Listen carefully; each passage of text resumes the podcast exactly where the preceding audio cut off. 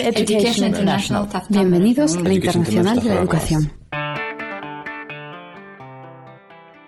Bienvenidos a este nuevo podcast de la Internacional de la Educación. Hoy aquí con Roberto Baradel, secretario general adjunto de CETERA, que está acompañándonos en el Congreso de la IE en Bangkok. Bienvenido. Bueno, gracias, un gusto y un honor.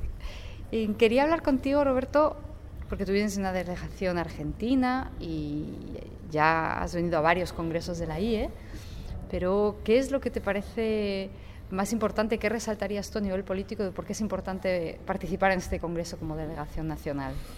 Bueno, es muy importante que los educadores en todo el mundo podamos consensuar posiciones y estrategias en defensa de la educación pública de calidad o en procura de una educación pública de calidad, eh, en defensa de la democracia, en rechazo a las persecuciones, a las violaciones de los derechos humanos. Y en ese sentido creo que este es el Congreso que más, en el que más se ha avanzado eh, de todos estos años, en definiciones muy fuertes, muy claras, en favor de la democracia, de los derechos humanos, de los derechos de los niños, en contra del racismo, la xenofobia, la homofobia, eh, el autoritarismo. Eh, creo que, hemos dado un paso enorme. Yo siento que las definiciones políticas que toma este Congreso dan cobertura a las estrategias y a las decisiones que tomamos los sindicatos en cada uno de nuestros países y es fundamental en el marco de la solidaridad internacional. ¿Y crees que esto va a empoderar más a los sindicatos nacionales, el hecho de tener esta, este marco internacional? Yo creo que sí, ayuda muchísimo. A nosotros nos ayudó cuando sufrimos ataques brutales por parte del gobierno. Lo que nos ayudó fue, además de poder mantenernos, mantener la lucha, mantenernos unidos, las convicciones, eh, es la, expresión de solidaridad internacional, de la internacional de la educación. En mi caso, el reconocimiento que recibí por parte de una de las afiliadas a la IE, que es NASUR, de Reino Unido, con respecto a, la defensa de los derechos humanos, a la lucha de los docentes. ¿Nos puedes hablar un poco más de este reconocimiento? Sí, un reconocimiento que la verdad que me halaga y, fue como un abrazo a los docentes como un escudo ante los ataques que veníamos recibiendo por parte del gobierno y grandes medios de comunicación, eh, y un abrazo y una caricia a las familias, ¿no? porque yo en ese momento venía recibiendo amenazas de muerte a mis hijos, a mis nietos, eh, porque claro, el gobierno no tenía nada, nada, nada que, que, que nos pudiera callar y como nos manteníamos firmes en el reclamo actúan de manera cobarde, ¿no? Y como no pueden, no nos encuentran nada para reclamarnos o exponernos ante la sociedad, recurren a noticias falsas, a demonización, y como con eso tampoco pueden, eh, ya recurren a lo más a atacar a lo más preciado que uno tiene, que es la familia, los hijos, para ver si nos pueden correr del eje. Pero como esto es una construcción colectiva, no han podido ni podrán. Por eso es muy importante las definiciones de la Internacional de la Educación. sí, te iba a preguntar si nos podías dar algún ejemplo concreto de algo que tuviera... ¿no? Hemos hablado de los temas que hemos cubierto, de las líneas políticas, pero algún ejemplo concreto de alguna resolución, algún tema que a ti te, hubiera resaltado particularmente. Bueno, el otorgamiento del premio a la compañera de Bahrein me parece muy importante, que estuvo encarcelada y demás, pero eh, el tema de los migrantes en Estados Unidos y también en Europa. Eh, el discurso encendido que hicieron los sindicatos de Estados Unidos en contra de las políticas de Trump y del mismo Trump con respecto al tema de los inmigrantes que dejan a los chicos enjaulados, es terrible. ¿no? Eh, bueno, creo que, y las denuncias de persecución en diferentes países, como en Filipinas, creo que han sido muy acertadas. Por eso creo que faltó en el Congreso, si tendría que decir algo que me hubiera gustado que, hubiera, se hubiera plasmado, es expresamente también, además de los migrantes en Estados Unidos, de los refugiados en, Europa por las guerras en Siria, en Oriente y demás es la situación del pueblo palestino. Y de Saharaui, que lo ha planteado el compañero del FEMPROF, eh, muy importante también, que es otro pueblo que está buscando el tema de la libertad y tiene refugiados. Efectivamente, hemos visto en el Congreso de la IEU durante los trabajos de, la plenaria muchas presentaciones de muchos casos muy extremos y, de diversos grados, no solamente muy extremos, pero realmente preocupantes en su conjunto, de ataques a los derechos sindicales, a las minorías, a los derechos humanos. Y, realmente, bueno, Argentina en estos momentos tampoco es que brille por por la situación fantástica que tenéis. ¿Nos puedes explicar un poco cuáles son los temas de los que habéis hablado aquí con los compañeros presentes? ¿Qué, qué, preocupaciones y qué temas habéis puesto sobre la mesa las delegaciones, la delegación o las delegaciones argentinas? Eh, que os preocupen más? Eh, primero Argentina vive un retroceso muy grande, lo mismo que Latinoamérica, no solamente Argentina, Latinoamérica con, en Brasil con Bolsonaro, las políticas que se están aplicando, políticas que yo creo que el derecho a la propiedad es el primer derecho antes que el derecho a la vida, excepto de la vida de las familias de los que ostentan las riquezas, ¿no? Pero si no, primero está el derecho de propiedad. Y a partir de la defensa del derecho de propiedad, eh, todo vale. Atacar a los docentes, a los defensores de los derechos humanos, a los que luchamos por la distribución de la riqueza, todo vale porque ellos quieren eh, sostener un sistema de privilegios con acumulación eh, cada vez mayor del capital, concentración del capital, y en eso tienen que eh, quitar las resistencias. que, que no les permiten generar esa alta concentración en perjuicio de la mayoría de los habitantes. Y es un retroceso, como dices, porque realmente América Latina en los años 90 se vio como un gran ejemplo de avances. Derrotamos a, lo que fue la imposición de un tratado de libre comercio, llamaba el ALCA, entre Estados Unidos y América Latina en el 2005 en Mar del Plata. Hubo un proceso, un periodo de gobiernos populares eh, más cercano a nuestros pueblos y a las reivindicaciones populares y hoy hay un reflujo del conservadurismo de derecha, el neoliberalismo, pero también con, rasgos fascistas.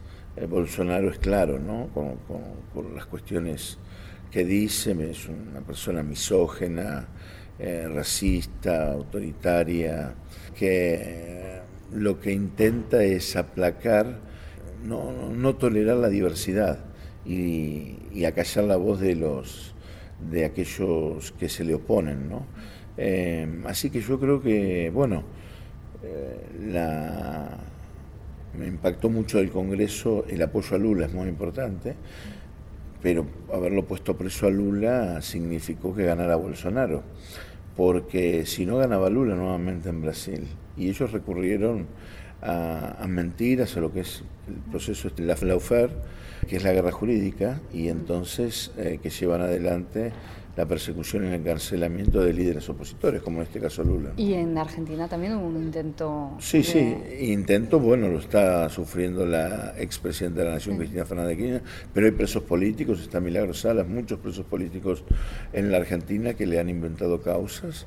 Y, y después la utilización de los grandes medios de comunicación para justificar después el accionar de la justicia, que termina siendo mentiroso, que no tienen pruebas ciertas, pero con el trabajo que han hecho esos grandes medios, o los medios masivos de comunicación, pareciera que sí tuvieran razón de estar presos. Que también hemos hablado bastante de esto en el Congreso, con ejemplos, por ejemplo, en Filipinas, eh, La periodista, el impacto de...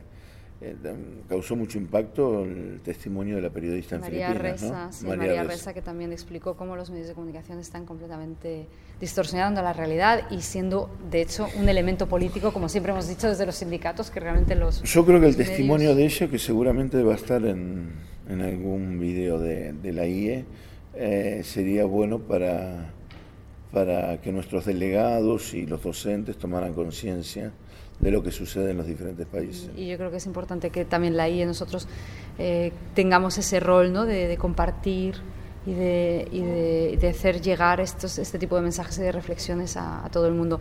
Y bueno, y entonces en Argentina los próximos 10 años, ¿cómo se plantean? Bueno, esperemos que derrotara al gobierno, tanto de la provincia de Buenos Aires, María Eugenia Vidal, como, para usted, y como presidente Macri, porque para que tengan una idea, la gobernadora Vidal dijo es justo que el Estado, en términos de pregunta, interrogándose, ¿no?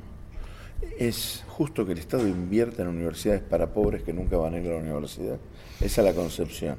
Y el presidente Macri ha planteado aquellos que tuvieron que caer en la educación pública. Esas son las concepciones. Que caer, ¿no? Que caer en la educación pública. Dijo caer porque no, porque realmente la educación pública sí. Igual si uno lo escucha a él, él fue un colegio muy caro de Buenos Aires si uno lo escucha a él hablando de historia y demás, uno dice afortunadamente caímos en la educación pública, ¿no? Pero bueno, no caímos, la elegimos la educación pública. O sea que su estrategia primero es denostar el sistema público y después luego probablemente quitar dinero. Y... decir, eh, confrontar con los sindicatos docentes, con los sindicatos en general. Por eso el, libro que ha hecho eh, Comisiones Obreras es muy importante, Un Mundo Sin Sindicatos, eh, porque... Eh, UNAI, el secretario general, con otros colaboradores, eh, porque eso creo que es lo que buscan, un mundo sin sindicatos. ¿Qué, es el sindicalismo? Para ellos es una la imposibilidad de seguir concentrando la riqueza a cualquier costo. Y para nosotros la defensa de los derechos de los trabajadores. Ahora, esa defensa ellos lo quieren hacer, eh, plantearlo a la sociedad como una cosa mala, como una cosa de corporación de privilegios, cuando los privilegios los buscan ellos precisamente. ¿no? Eh, así que bueno, es muy importante, yo creo que los vamos a derrotar, tanto a María Eugenia Vidal como al presidente Macri, y creo que si Argentina, si se mantiene el gobierno del Frente Amplio en Uruguay, se mantiene Evo Morales en Bolivia, que son las mismas fechas de las elecciones, y en Argentina derrotamos a Macri y a Vidal, creo que empieza un nuevo proceso, una bocanada de aire fresco en Latinoamérica, porque ahí se puede articular con AMLO en México, eh, bueno, con otras, con otras realidades que, que nos permitan salir lamentablemente de la situación eh, de crisis que estamos viviendo eh, provocada por por la voracidad del capital. Y veo que eh, estáis pensando en términos estratégicos a nivel regional de geopolítica, de alianzas con otros, con otros países en los que a lo mejor puede haber unas fuerzas eh, progresistas de izquierdas por la justicia social más fuertes. En Argentina, ¿Cómo se están organizando los sindicatos? Es mi última pregunta ya. Eh, nosotros hemos salido desde el primer, el primer día que asumió el presidente Macri, hubo una represión muy grande de una empresa y ahí estuvimos movilizados. Así que estamos desde el primer día, vamos a seguir. Ahora el 2 de agosto tenemos una movilización, una marcha de antorchas para recordar a dos educadores que murieron en la explosión de una escuela el año pasado. Yo los nombré en el Congreso, Sandra y Rubén, y el 2 de agosto se cumple un año. Eh, explotaron, explotó la escuela y ellos murieron minutos antes que entraran los chicos, podía haber sido una catástrofe peor, preparándole el desayuno a los chicos por la desidia y el ajuste del Estado. Eh, entonces ahí vamos a estar con una movilización y estamos rechazando la reforma laboral que pretende el gobierno, flexibilización laboral, y otra reforma más profunda de previsión social. Eh, quieren aumentar la de jubilaciones, bajar las jubilaciones. Así que hay un grupo de sindicatos y de, centrales que estamos tratando de unir, no, tratando, estamos con un ejercicio de unidad en la acción concretamente en defensa de los derechos de los trabajadores. Muy bien, pues muchísimas gracias por compartir todo esto con nosotros. Os deseamos muchísima suerte y mucha fuerza en vuestra lucha y, por supuesto, siempre tenéis la solidaridad de vuestros compañeros de la IE. Sí, sí, por supuesto. Eso es muy importante, sentirse como en casa, en un ámbito tan diverso como esto, eh, es muy alentador. To get the latest global education news and advocacy, subscribe to Ed Voices on your favorite podcast app or anytime on SoundCloud. And as always, tell a friend, spread the word, and please give us a review on iTunes. Bye for now.